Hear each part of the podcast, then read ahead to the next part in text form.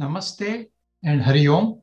This is your host, Kishor Trivedi, welcoming you to today's episode of this Radio Naira program, which is part of Know Your Dharma initiative of the Hindu Society of North Carolina. Since uh, the festival of Mahashivratri is tomorrow, let us talk about its significance today. As you know, many of our festivals are birthday celebrations of our deities or important personalities. Some examples are Janmashtami, Ram Navami, Shivaji Jayanti, and Gandhi Jayanti. So you might be tempted to uh, think that Mahashivratri is uh, celebrating the birthday of Bhagwan Shivji. But as you know, Bhagwan Shivji is considered unborn uh, and ajanma. And so Mahashivratri is certainly not Shivji's birthday that we are celebrating. So, what are we celebrating? And there are four different points of view. First and foremost among these is that Mahashivratri is celebrated as the wedding anniversary, Vivaha Din of Shivji, Bhagwan Shivji with Mata Parvati. Thus, Mahashivratri is a great festival of convergence of Shiv and Shakti, or equivalently Purush and Prakriti. And this convergence is beautifully symbolically represented by the notion of Ardhanarishwar, in which the left half of the body is that of Parvati Devi, and the right half is that of Shankar Bhagwan. And this is the notion of Ardhanarishwar. Now, uh, Bhagwan Shivji and Mata Parvati are considered Jagata Pitro, that is, parents of the world. And uh, following Mahakavi Kalidas in Raghuvansh, we can say Jagatah Pitaro Day Parvati Parameshwaro. I bow down to the parents of the world, Mata Parvati and Bhagavan Parameshwar, on the occasion of their wedding anniversary. The second thought about Mahashivratri is that it is the day when Bhagavan Shivji saved the world from the pot of highly toxic poison, so called halahal, that emerged from the churning of the Milky Ocean during the Samudra Manthan. You see, Samudra Manthan was the epic battle between the forces of good and forces of evil. And Bhagwan Shivji drank the poison and stored it in his throat, which made his throat turn blue. And that is why he's been called also Neelakant, the one with blue throat. Thus, Mahashivratri marks the anniversary of drinking of poison by Mahadev, and hence Mahashivratri is celebrated as a thanksgiving by the humanity to Bhagwan Shivji. Bhagwan Mahadev drank the highly toxic poison to protect his devotees, and so he is prayed by devotees as the destroyer of negativity, evil, ignorance, and even death. In fact, one of the epithets of Bhagavan Shankar is Mrityunjay Mahadev. And there is a famous, the one who is who has conquered death. And there is, of course, famous Mrityunjay Mahamantra uh, from Vedas that uh, that all of us know, but let's recite anyway. Om Trayambakam Yajamahe Urvarukamiva Bandhanan Mrityor Mokshiyamamrita Ata. I worship the three-eyed one, Mahadev, one with three eyes, who is fragrant and who nourishes one and all.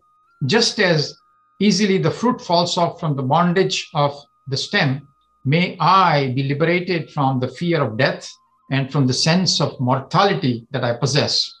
The third uh, point of view with respect to Mahashivratri is that it is the night when Shivji is said to have performed the Tandav Nritya, or the dance which may be called a primordial creation, preservation, and reabsorption.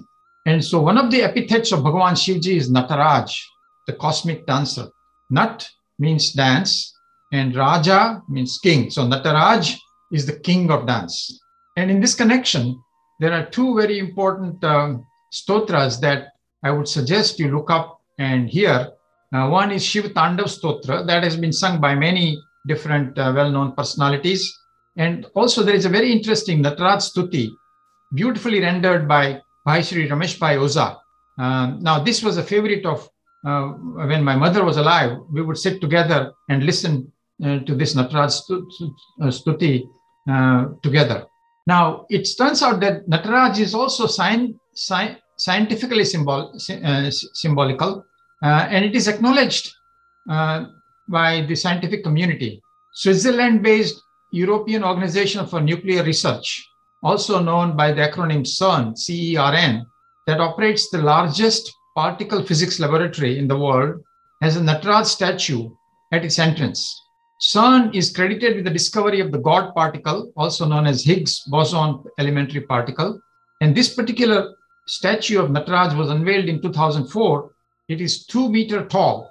And, a, and the famous physicist uh, known by uh, known as Fritjof Capra explains its significance of Nataraj at the CERN entrance.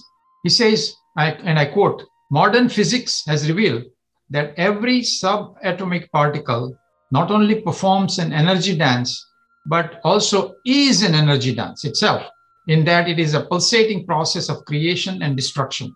For the modern, modern physicist, then, Shiva's dance is the dance of sub, subatomic matter, the basis of all existence and of all natural phenomena. The fourth point of view with respect to Mahashivratri is particularly coming from yogis or ascetics they say that Mahashivratri is the day when Bhagwan Shivji became one with Mount Kailash in the sense that he became like a mountain, absolutely still. Bhagwan Shivji is known as the Adi Yogi in this context, the very first yogi or the originator of all systems of yoga. And uh, I might mention here that there is a an, uh, statue of Adi Yogi in the city of Coimbatore in the state of Tamil Nadu in India, it is 34 meters tall and was designed by Sadhguru Jaggi Vasudev. Bhagavan Shivji is also known as the Adi Guru, the very first Guru, as is indicated in the famous verse that I will sing now. Sada Shiva Samarambham Shankaracharya Madhyamam Asmad Acharya Paryantam Vande Guru Paramparam. So beginning with Bhagavan Sadashiv, and coming through in the middle, Adi Shankaracharya, up to my current guru, my own guru, I bow with reverence to the entire tradition or lineage of the teacher and taught that has been established in our uh, culture, our, our dharma.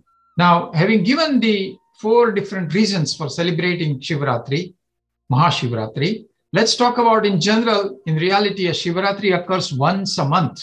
It is it occurs on the 14th day or the Chatur, Chaturdashi Tithi of the Krishna Paksh of every lunar, lunar month. Uh, Krishna Paksh indicates the waning phase of the moon. Thus, it is the darkest day of the month, or the day before the new moon day is thus considered a Shivaratri. Among all the monthly Shivaratris, one particular one, one that occurs in Falgun month, Krishna Paksh, Chaturdashi Tithi, is very special, and that is known as Mahashivaratri. Mahashivaratri literally means the great night of Bhagavan Shivji. And it occurs just before the arrival of spring, usually in February or March. This year, as we know, it is on March 1 in 2022. The time around Mahashivratri is an auspicious period for overcoming darkness and ignorance and to be more in tune with a dharmic way of life. Mahashivratri is celebrated across India and is a holiday in most states of India. It is also a public holiday in several other countries where there is Hindu majority, such as Nepal and Mauritius. Bhagavan Shivji is considered Ashutosh, one who is easily pleased with the devotion of his followers. He is described as an ocean of mercy or Karunabde in Shiv Manas Puja and as compassionate, compassion incarnate in the famous uh, or Karunavataram in the famous Karpura Gauram prayer that we sing every uh, every time uh, when uh, we do arti at our temple. In our Hindu trinity, Trimurti, Shivji represents the power of dissolution, but the very dissolution of the existing order that is corrupted with time paves the way for the creation of a new order that is full of dharmic life. The Shivji is in reality a rejuvenator of the world. Shivji is therefore considered Mahadev or the chief among all the deities. Now, Shivratri is both a festival and a vrutam in the spiritual discipline of the de- devotees. On this day, devotees observe a fast all day and perform a special Shiv Puja at night. Devotees offer Bilipatra leaves and perform an abhishek, abhishek of the Shivling. Though for some, the festival of Mahashivratri is celebrated during the day, others celebrate it uh, during the night by organizing a Jagaran, which is a night long vigil replete with prayers, chanting Shiva Stotras, and meditating on Bhagwan Shiv. His Panchakshar mantra, which is Om Namah Shivaya, is chanted throughout the vigil. Now, as Sadhguru says, let this night not just be a night of wakefulness, but let it be a night of awakening within you. We mentioned Shiv Puja earlier. So, Shiv Puja can be done in at least three distinct ways. There might be more, but one is based on uh, the Puranas, such as the Linga Puran, Shiv Puran, or Skanda Puran. So, this will be called Puranokta Vidhi, as stated or as described or as, as detailed in the Puranas. That is one way of performing Shiv Puja, and you can find this in several books. The second method of uh, doing the Shiv Puja is as is prescribed in the Vedas or Vedokta Vidhi, uh, as described in the Vedas. Now, among the four Vedas, Yajurved contains uh, hymns to Bhagavan Shivji for this purpose. Now, there are two recensions of Yajurved, Shukla Yajurved and Krishna Yajurved. Shukla Yajurved is followed in Gujarat and North India. And it, within that, uh, Ashtadhyay Rudri, eight chapters of Rudri, uh, uh, contain the hymns to Bhagavan Shivji that, that are chanted as a part of Vedic, Vedokta prayer uh, uh, Vidhi, Vedokta Puja, uh, Puja Vidhi on Mahashivratri. While South Indians follow Krishna Yajurved and chant what is called Rudram and Chamakam. The other interesting thing is that you may go to a temple to do Shiv Puja on a Maharatri day. But if you are not able to do that, you can perform Shiv Puja in a home shrine that you might have.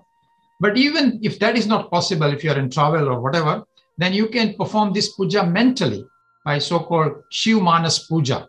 We will now take a commercial break. Don't go away. We'll be right back. Thank you.